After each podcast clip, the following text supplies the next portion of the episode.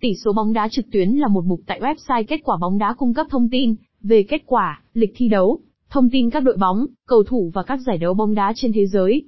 Các thông tin này được cập nhật liên tục và nhanh chóng, giúp người dùng có thể theo dõi và cập nhật tình hình bóng đá thường xuyên.